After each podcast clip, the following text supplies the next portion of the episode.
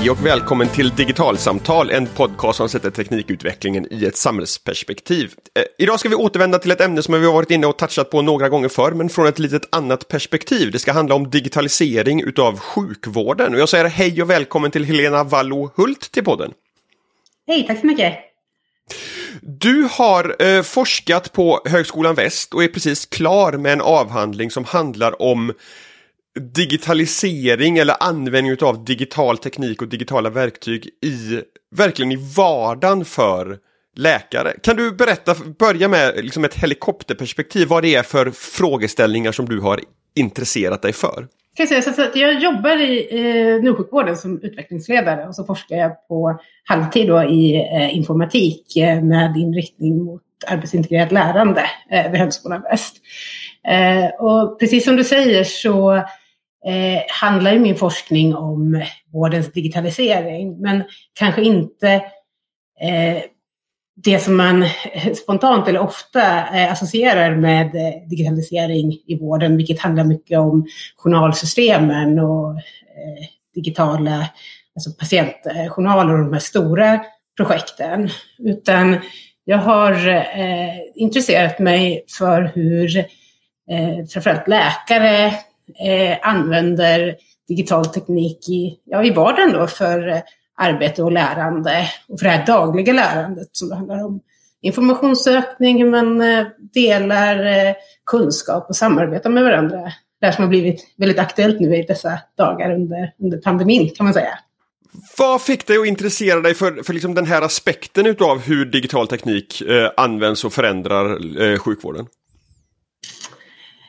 Det kom ju egentligen från att jag jobbade med de här frågorna. Jag har ju ingen vårdbakgrund då, utan jag har eh, liksom min bakgrund är inom eh, information och kommunikation. Så jag jobbar mycket med de här verktygen kring intranät och teamsites och, och även kunskapsstöd och eh, alltså, digitala bibliotek och de, de typen. Och vi pratar mycket, alltså la ganska mycket pengar på det här och marknadsförde det mycket, men jag kände att jag hade inte riktigt någon koll på hur, hur använder man det här egentligen och hur kom det till nytta. Och det jag upplevde var väl att eh, det fanns en svårighet kring det, att det fanns väldigt mycket att välja på och det är svårt att filtrera informationen. Det är liksom, problemet är ju inte att det inte går att hitta, utan det är ju att det finns ju liksom en sån oerhörd mängd, framförallt den medicinska informationen som liksom är eh, explosionsartad och där väldigt mycket också bygger på att det ska vara evidensbaserat och det ligger liksom i läkarens uppdrag och roll och, eh, hålla sig eh, ajour och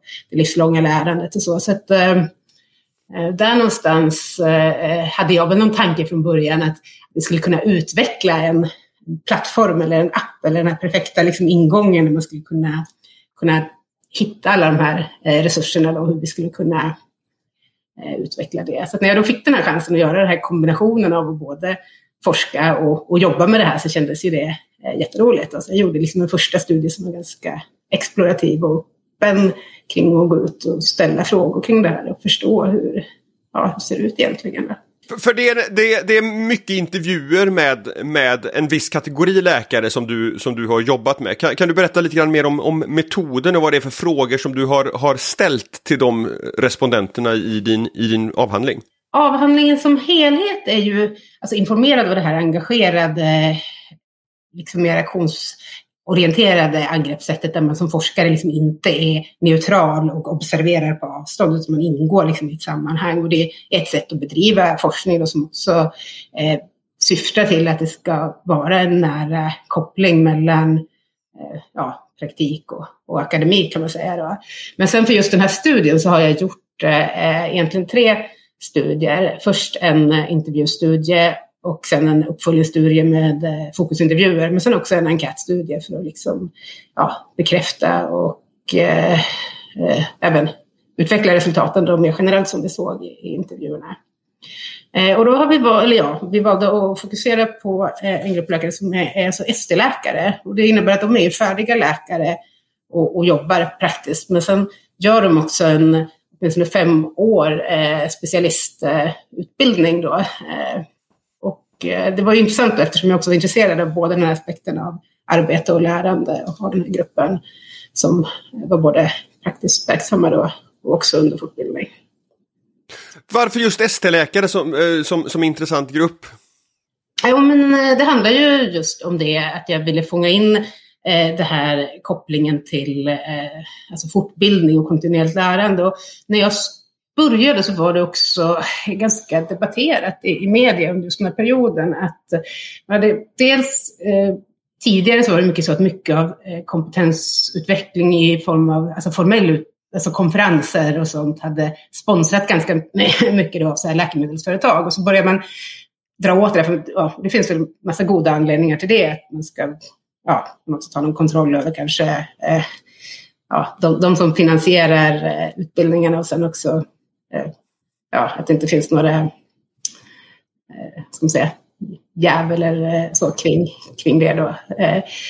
Men sen blev det liksom då så att skiftet, vad som hände då var att väldigt mycket lades ju istället på arbetsgivaren då. Och i Sverige, till skillnad från många andra länder, så har vi ju inte eh, den här valideringen eh, eller liksom kravet på eh, den här kompetensutvecklingen. Alltså det, det, ligger liksom på arbetsgivarens ansvar att se till att specialistläkarna får, på sin fortbildning. Och då såg man en risk i det här att, eh, att det blev liksom eh, inte eh, ja, att, man, att man drog ner på det eh, helt enkelt av tid, både tid och, och ekonomiska eh, skäl.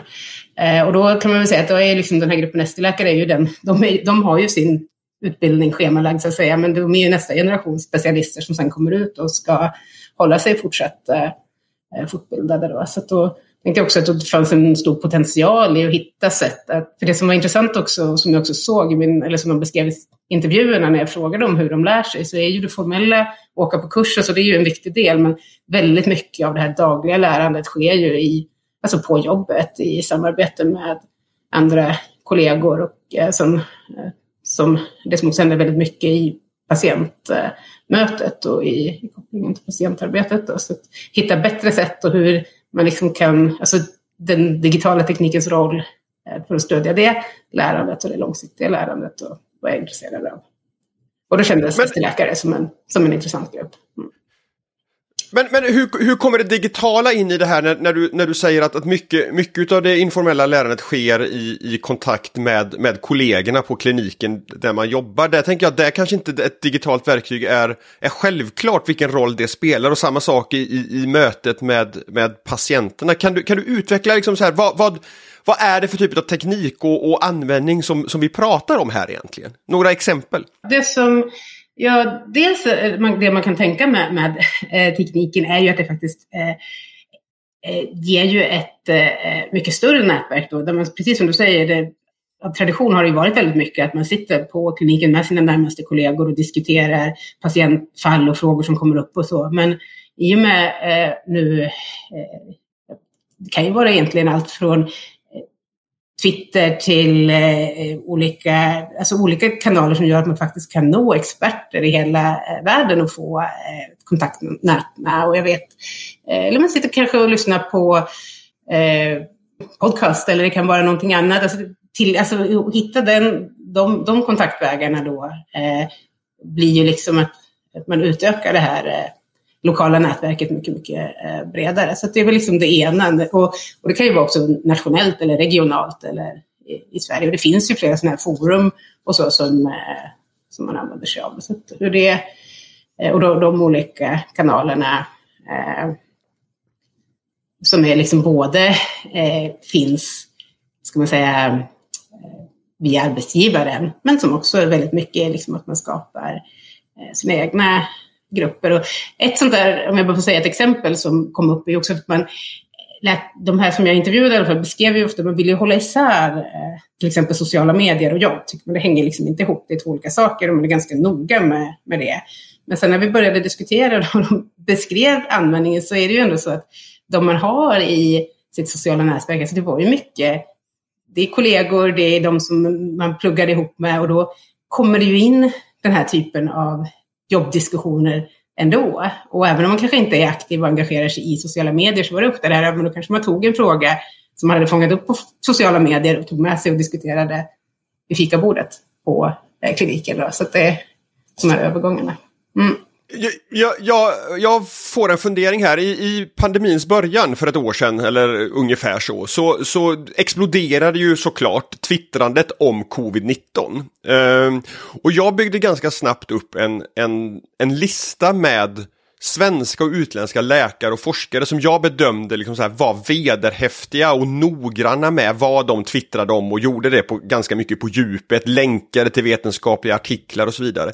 Är det den typen utav, utav användning av sociala medier som, som du ser i, i, i, din, i din forskning? Det här att, att man ja, men så här, kan, kan använda sociala medier, inte nödvändigtvis för, för liksom en, en direkt interaktion hela tiden så som man liksom så här, traditionellt sett kanske tänker att, att sociala medier är till för, utan, utan som, ett, som ett bra verktyg för omvärldsbevakning och, och, och just det här liksom informationshämtandet om den lilla nischområdet inom sjukvården som jag är intresserad utav eller jobbar med. Jo, men precis eh, så tänker jag. Och också väldigt mycket att det är det här trovärdigheten, att man vet vem avsändaren är. Att det, det är mycket det man går på. Då vet man också i att det här är någonting som man kan eh, lita på. Och det här var ju också någonting som vi diskuterade sen, vi kanske kommer in på det lite grann sen, för det, det här skiftet med att patienterna också kommer och är pålästa eller liksom fel pålästa, alltså kunna på något sätt hänvisa till någon sorts korrekt eh, eh information då i Eh, det finns ju alltid en, en risk också eh, kring det här, att det är så snabbt att det blir... Eh, och det går ju kanske lite grann i... Eh, så att det krockar lite grann med eh, annan eh, medicinsk kunskap som bygger väldigt mycket på att det inte alltid går i den här snabbheten och transparensen och så som är på sociala medier. Men, men har du sett, sett någonting som du tror handlar om, om liksom så här ålder och att man inte har hunnit skaffa sig kanske en, en jätte, liksom så här, egen yrkesstolthet, inte riktigt det jag är ute efter, men, men, men, på något sätt att, att, man, att man inte känner sig kanske så, så hotad i sin yrkesroll är nog det jag som är ute efter. I, i den här liksom mer öppnade, liksom, diskuterande världen som sociala medier trots allt bidrar med. Har, har du liksom gjort någonting som tittar på ifall det finns liksom så här åldersskillnader i antal år i yrket till hur man förhåller sig till, till den här, de här möjligheterna till exempel? Så vi har inte tittat specifikt på det, men det är ju en jätteintressant eh, frågeställning och jag tror att du har en eh, poäng. Och det kan man väl säga egentligen både och. För att eh, det är kanske så att man, man har en, en öppenhet när man är, är, är, ny och så. Men sen tror jag också att det finns, när man väl har byggt upp en kunskap, man är trygg i sig själv, man vet, alltså då finns det också en öppenhet igen, tror jag, att man kan vara mer prestigelös och man kan liksom eh, erkänna att man inte kan och att man inte vet allt. Och att innan så kanske det finns en större det här att man vill ha i alla fall ja, inte riktigt erkänna, kanske för andra kollegor eller andra patienter, att man inte kan eller vet. Att det kan också komma med ökad erfarenhet och trygghet i sig själv och kunna ja, Just. veta vad man inte vet så att säga. Så det är nog både, både och. Just det.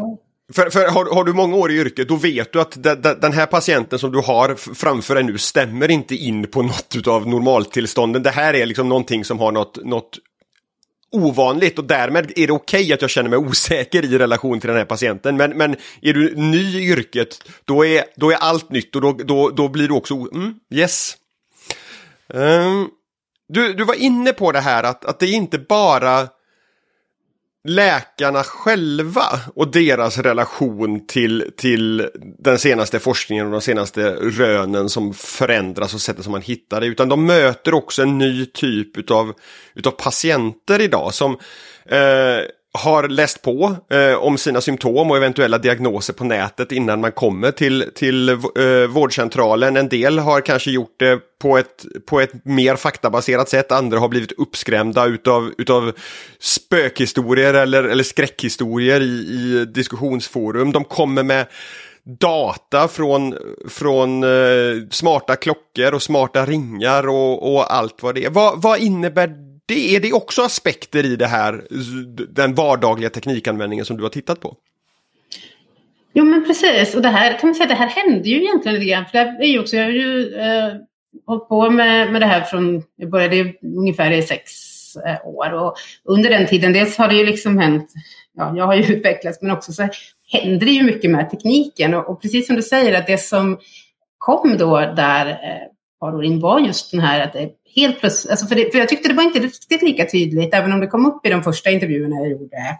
Eh, men sen så på något sätt så hände allt det här med eh, att vi fick hälsoappar i telefonerna och att det blev liksom en, det här blev liksom en, en, en fråga helt plötsligt som jag fångade upp både i allmänhet och eh, på sjukhuset och i, i eh, det här datamaterialet. Så det var egentligen det vi gjorde i den andra studien, den här uppföljningsstudien, var att lyfta ut precis just den aspekten och, och då skapa ett antal så här, typscenario kring den digitala patienten och lät då eh, de här läkarna i grupp istället diskutera kring hur man förhåller sig till det, eh, eh de här olika patienttyperna. Och eh, det, eh, jag tycker att det, det är spännande för att det är ju som sagt eh, dels det tycker var framträdande var att det var en väldigt omsorg om patienterna egentligen. Det här som du precis beskrev, att, eh, en oro för att eh, man söker fel information eller man tolkar informationen fel och att det skapar, eh,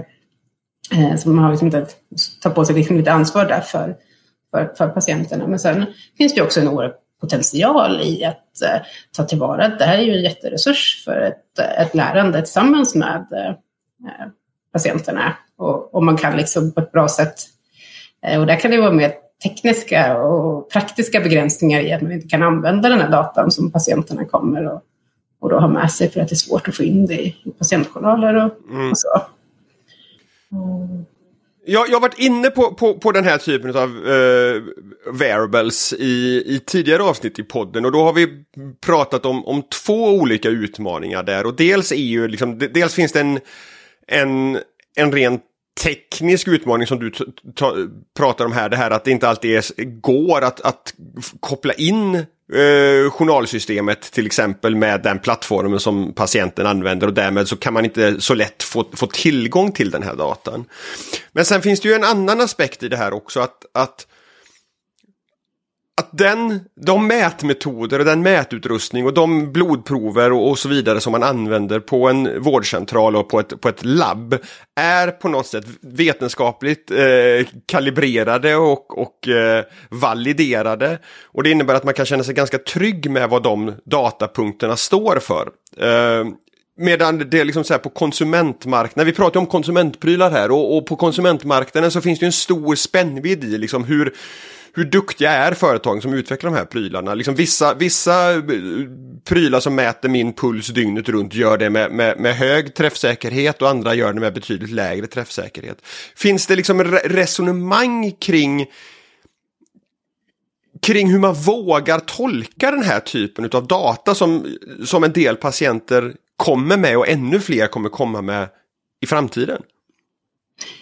Jo, men verkligen. Det, det tycker jag. Och, och, lite grann att just det här som du säger, att det började liksom med någon sorts prat om tekniken. Men, men att det handlar ju väldigt lite om egentligen eh, tekniken eh, som sådan. Utan att det här ställer liksom en massa andra och, frågor som är eh, ja, kring, kring ansvar och etik och gränsdragningar. Och, eh, där känner jag lite grann att man efterlyser eller önskar ju någon sorts regler eller riktlinjer och veta vad som gäller. För att dels är väl en aspekt är att det här tillför en massa extra arbete och arbetsuppgifter. Och det blir egentligen inte, problemet är väl inte så mycket att det blir mer som man är van och, och har mycket att göra och jobba mycket och, och, så. Det är liksom lite vardagssituationen tror jag för många vårdpersonal. Men just den här otydligheten kring vad ingår i Ja, nu i det här fallet är mitt jobb som läkare, liksom det medicinska ansvaret är tydligt, men eh, Sen kommer det till det, ja, men ska jag också som du säger ge råd kring eh, tillförlitligheten i de här olika källorna? På något sätt, vilken app är bäst? Får man ge rekommendationer? Och är det, jag känner man kanske, det är kanske inte liksom inom eh, läkaransvaret. Och sen också det här att det tar ju mycket resurser då. Om det kommer vissa patienter som är väldigt pålästa och har med sig allt det här och har liksom någon sorts krav på då att de ska eh, tolka och diskutera och resonera eh, kring det här. Eh, ja, går det ut över andra patienter istället då? Eh, och, ja, det, det, det, blir de här liksom, och är det den individuella läkarens ansvar att göra den bedömningen i stunden hela tiden? Det är sådana eh, osäkerheter eller oklarheter tror jag som eh, skapar eh, någon sorts eh, stress. Då. Samtidigt så är det svårt att ge. Sen måste man kanske ge någon annan typ av hjälp eller stöd eller för att lära sig att kunna liksom, eh, hantera de här frågorna. Och de mer eh, etiska aspekterna och, och vad som gäller kring lagar och regler.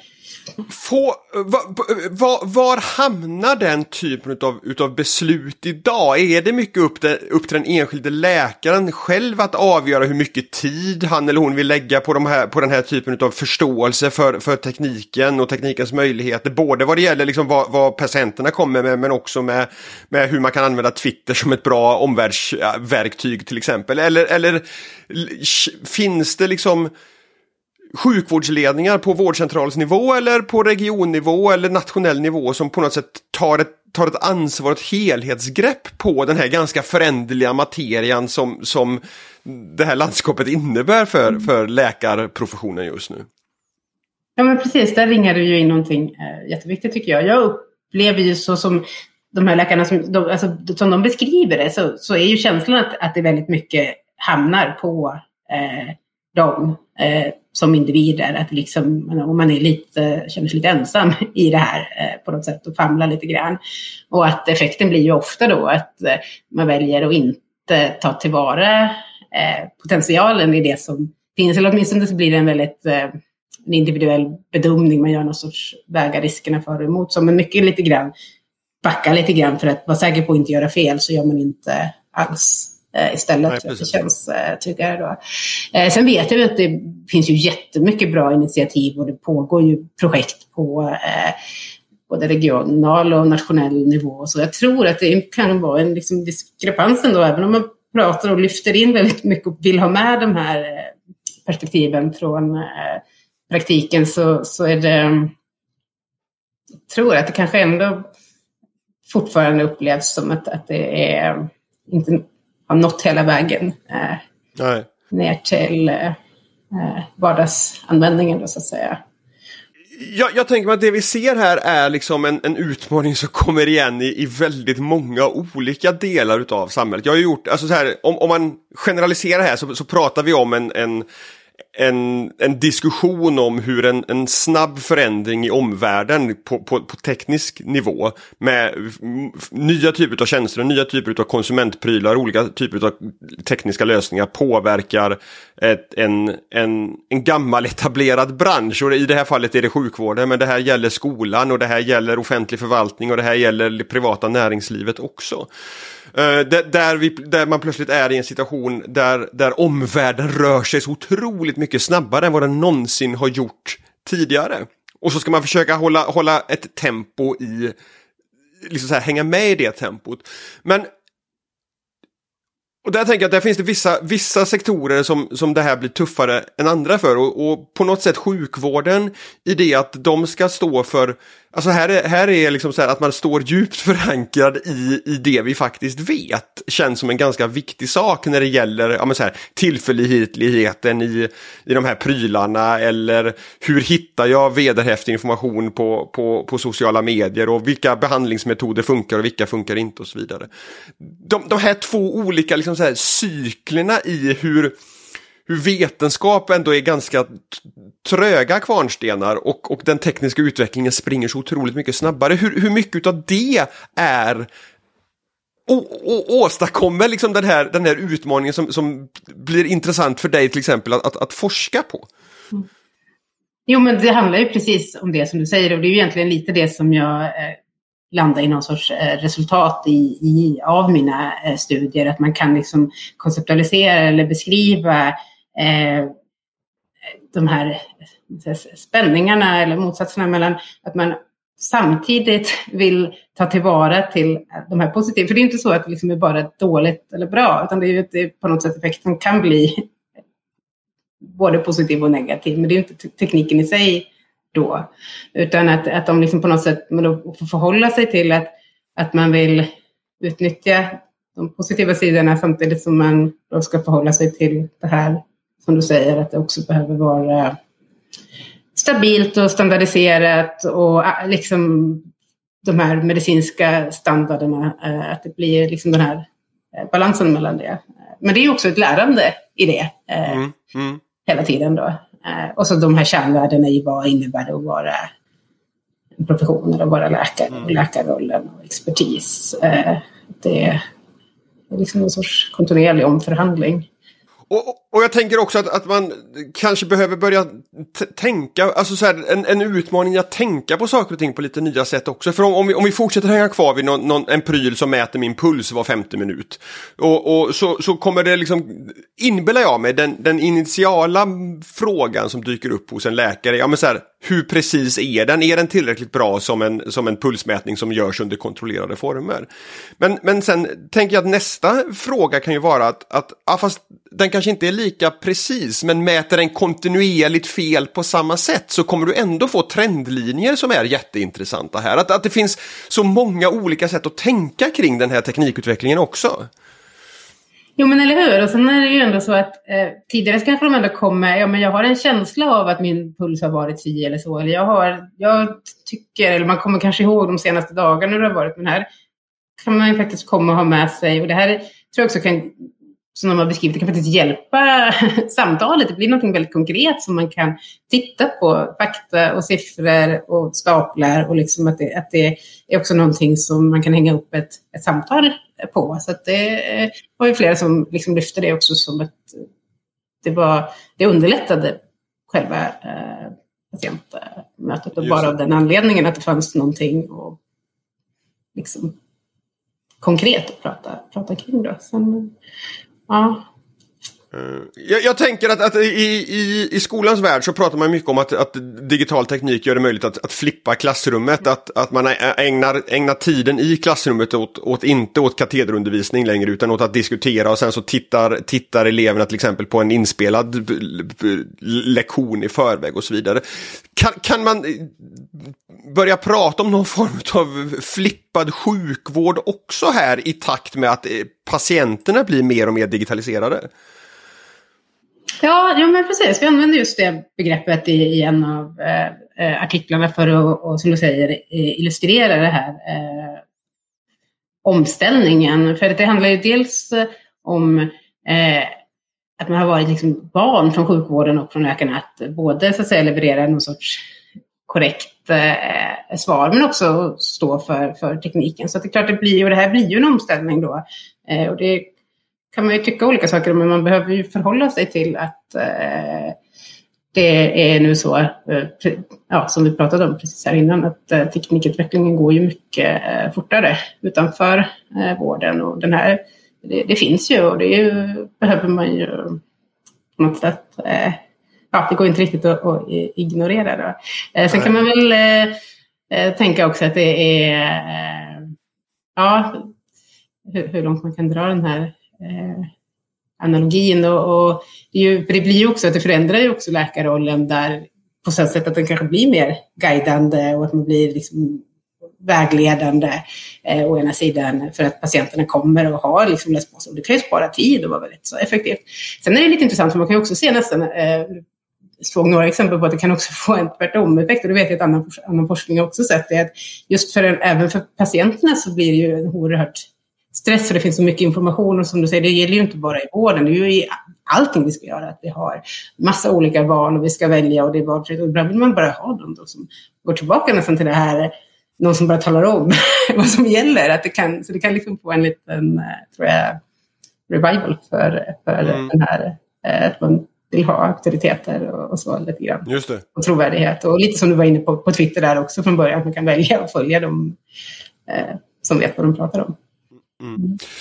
Uh, du har ägnat sex år åt den här avhandlingen. Uh, och, och, och, hela tiden med ett ben i, i njursjukvården här i Västra Götaland uh, som, som verksamhetsutvecklare. hur går du vidare? Vilka, vilka liksom så här, i, i det arbetet ute i, i vården, i regionen, vilka, vilka viktiga lärdomar drar du tar du med dig från dina forsk forskarstudier in i, i, det, i det fortsatta arbetet som du gör där? Det är ju det som är så spännande och också eh, lite svårt. För att det är ju eh, fantastiskt det här med forskningen och få grotta ner sig i, i det här och vida vända på de här begreppen och så. Men sen, eh, vill man ju gärna på något sätt att det ska också komma till, eh, till nytta. Och när jag är ute och pratar nu, eh, det är roligt att det är många som är intresserade eh, av de här frågorna. Och kanske det också att det blev lite med som sagt eh, pandemin som gjorde att vi plötsligt eh, alla tvingades eh, mer eller mindre in i de här digitala eh, arbetssätten. Eh, och då vill man ju gärna ha lite recept eller så här, tre punkter. Hur ska vi ändra? Vad ska vi ändra på så att det här så att vi löser det här med digitaliseringen?